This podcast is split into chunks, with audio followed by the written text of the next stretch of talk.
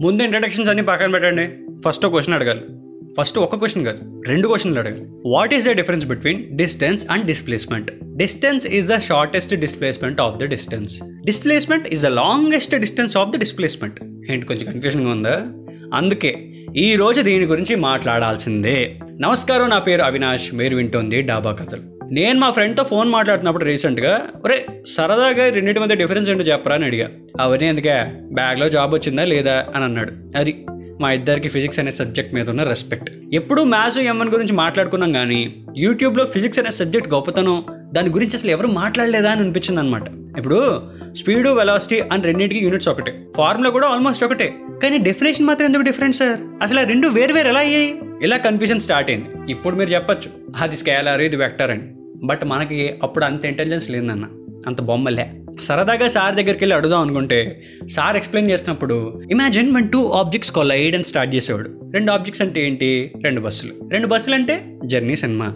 Journey సినిమాలో heroine ఎవరు? అంజలి. అంజలి ఈ మధ్య సినిమాలు బాగా తగ్గించేసింది బా అని అక్కడ దాకా ఇమాజినేషన్లోకి వెళ్ళి వెనక్కి వచ్చేవాడిని. ఇంకేం అర్థమవుతుంది చెప్పు? అలా క్లాస్లో కల్లో ఉన్నప్పుడు సార్ ఎవరైనా సరదాగా లేపి క్వశ్చన్స్ అడిగితే ఇంకా ఆన్సర్లే వస్తాయి? సో ఎగ్జామ్కి ప్రిపేర్ అవ్వాలంటే ఏదో నా అంతటి నేను అర్థమై రాయడం తప్ప బెబ్బే. మా సార్ కూడా షాక్. వీడు క్లాస్లో ఆన్సర్ చేయడు కానీ ఎగ్జామ్స్లో మార్కులు ఎలా వస్తాయిరా అని చెప్పి. కాపీయా? అని కంగారు పడద్దు. ఫస్ట్ నెంబర్ నాదే సో నో ఛాన్స్. దేవుడు కాస్త ఎలిఫెంట్ మెమరీ ఏదో ఇచ్చాడు. బట్టి పడితే బాగా గుర్తుంటాయి అనమాట మార్కులు చూస్తే ఫిఫ్టీకి ఫార్టీ ఎయిట్. ఫార్టీ ఫైవ్ దాటిన వాళ్ళందరినీ మా వాళ్ళు జీనియస్లు అనుకుని ఐఐటి ఒలింపియడ్ టెస్ట్ రాయించారు కామెడీగా మొత్తం పేపర్ వందకైతే ఫిజిక్స్ పోర్షన్ ఇరవై ఐదు. నాకు వచ్చిన మార్కులు మూడు. మా వాళ్ళు ఏమనుకున్నారు? కట్ ఆఫ్ ఏడు మార్కులు అనుకున్నారు. ఎందుకు? ఆ ఏడు మార్కులు దాటిన వాళ్ళందరికీ ఐఐటి కోచింగ్ ఇవ్వచ్చు అని చెప్పి అరే బేసిక్స్ అయితే తెలియదు నాకు ఐఐటి కోచింగ్ ఏంట్రా అని అడగలేను కదా. అలా నైన్త్ వరకు ఏదో విధంగా నెట్టుకొచ్చా. టెన్త్ పబ్లిక్ ఎగ్జామ్స్ కాబట్టి ఆ ఒక్క ఇయర్ వదిలేశారు. అండ్ కొత్త సార్ కూడా టాపిక్స్ చుట్టూ మంచి మంచి కథలు చెప్పేవాళ్ళు. సో ఆ డెఫినేషన్స్ ఇంకా బాగా గుర్తుండేవి. కానీ ఎవరైనా పొరపాటు నెక్స్ట్ స్టాండర్డ్ క్వశ్చన్ అడిగితే మాత్రం నేను అవుట్ సో ఇంత కన్ఫ్యూజన్లో ఏం చేసాం? ఐఐటి జేఈ అకాడమీ ఎంపీసీ తీసుకున్నాం. మ్యాథ్స్ క్లాస్లో ఎగబడి ఆన్సర్ చేసేవాడిని. ఫిజిక్స్ క్లాస్లో మాత్రం pin drop silence sir explain చేసినప్పుడు ఓ సింతేనా చేసేద్దాం అని అనిపించేది. కానీ స్టార్ట్ చేస్తే మొక్క అర్థం ఇది కాదు ఏమంటే ఇప్పుడు ఎఫ్ ఈక్వల్ టు ఎంఏ కనుక్కోవాలనుకుంటే ముందు ఏ కనుక్కోవాలి. యాక్సిలేషన్ ఫార్ములా ఏంటి? V minus U by T మళ్ళీ వి కనుక్కోవడానికి ఇంకో ఫార్ములా డెఫినేషనే కష్టమైన నాకు ఇంక ఇవన్నీ ఇస్తే ఇంకేమవుతుందో సెపరేట్గా చెప్పక్కర్లేదుగా? అదే ఇది. దానికి తోడు ఒక్కొక్కడు ఒక్కొక్క సజెషన్స్ తెలుగు అకాడమీలో చేరా బెస్ట్ బేసిక్స్ బాగా అర్థమవుతాయి ఏ అది local stuff concepts of physics HC Verma తీసుకో part one and part two సింపుల్గా అర్థమవుతాయి అన్నాడు. అరే ఇవన్నీ కాదు అరిహన్ తీసుకో. సూపర్ మామ. అని ఇంకొకటి చెప్పి భయం పెంచారు తప్ప ఎవడు తగ్గించలేదు. ఇంకొకడు రే మామ బేసిక్స్ రా ఇవి. బేసిక్స్ అంతే. స్ట్రాంగ్గా ఉంటే చాలు. సెట్ అయిపోతుంది అనేవాడు. అరే ఇప్పుడు మూన్లో గ్రావిటీ ఏందో కనుక్కునే క్వశ్చన్స్ ఇస్తే బేసిక్స్ ఎలా అవుతారా? కుయ్యా అని తిట్టాలనిపించేది. కానీ ఏం చేస్తాం సైలెంట్గా వచ్చేసాడు ఇంకొకడు ముందు ఆన్సర్ చూసి తర్వాత తెప్పించడానికి ట్రై చేయి అనేవాడు.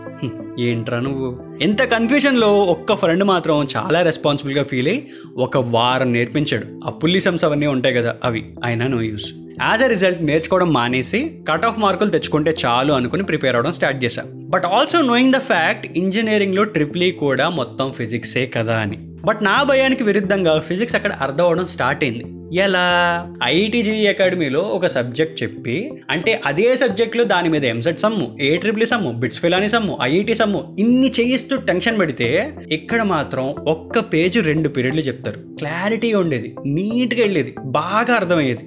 అలాని గేట్ రాద్దామని ప్రిపేర్ అవుతున్నప్పుడు మాత్రం మళ్ళీ ఆ పాత సంస్థని గుర్తొచ్చి మళ్ళీ బెబ్బే. ఇంజనీరింగ్ అయ్యంతా అయిపోయి ఇవన్నీ కాదు అని చెప్పి మంచి గవర్నమెంట్ జాబ్ కొడదాం అని చెప్పి గేట్కి ప్రిపేర్ అవ్వడం స్టార్ట్ చేశా.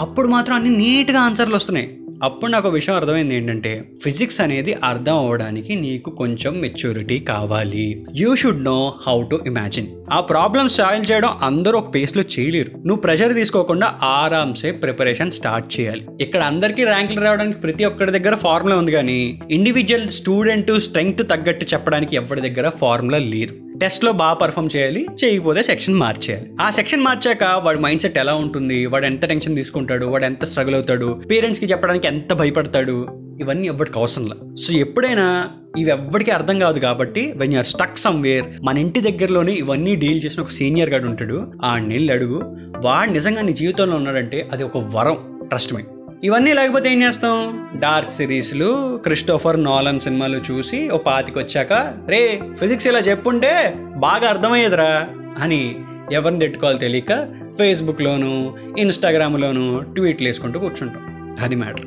సో ఇది నా ఫిజిక్స్ స్టోరీ. మరి మీ లైఫ్లో ఫిజిక్స్ మంచి రోల్ ప్లే చేసిందా? లేదా టార్చర్ పెట్టిందా? చాలా ఈజీగా అయిపోయిందా? ఏంటి? కింద కామెంట్స్లో ఇంటర్ ఫ్రెండ్స్ని స్కూల్ ఫ్రెండ్స్ని ట్యాగ్ చేసుకుంటూ కామెంట్ చేసేయండి. చాయ్ బిస్కెట్ని ఫాలో అవుతూ ఉండండి. డాబా కథలు వింటూ ఉండండి. నా ఇన్స్టా హ్యాండిల్ అరే అవి